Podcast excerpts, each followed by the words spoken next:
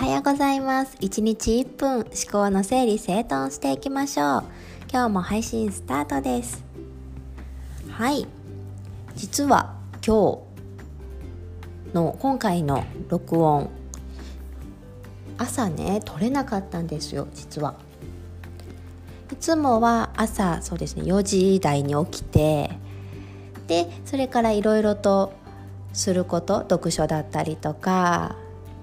なんかいろいろね朝のルーティン決めてるのでそれをやった後にあのレコーディングをねしてるんですけどなぜなんとあのうちの夫が夜疲れ果てて1階で寝てしまっていて私が起きた時に下でグースか寝ていて「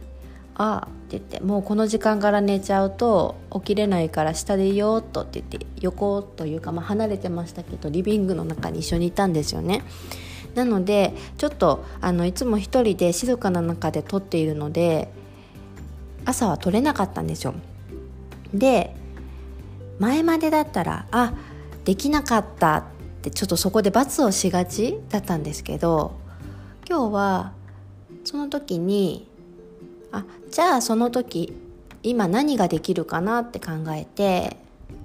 他やろうと思ってたことね。例えばブログ書くっていうのをやったんですよね。であじゃあ出来上がったんですよ決められた時間だったんだけど自分がお伝えしたいなと思ってること。で文字にもすることができたと。でその時にすごく思ったのが一つできないな決めてたことができなかった時にああできなかったって言ってこうちょっと落ち込んでしまうのではなくまあ一瞬ちょっと残念に思う気持ちはあるからその気持ちはその気持ちでまあ認めてでも今できないんだったらじゃあ他に何かできることあるかなっていうふうにね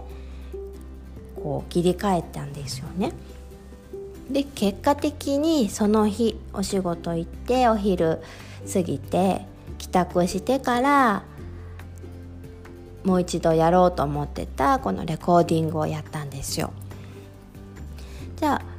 いつもよりやろうと思ってたことがプラスアルファで多くできた結果ねできたんでしょう。そう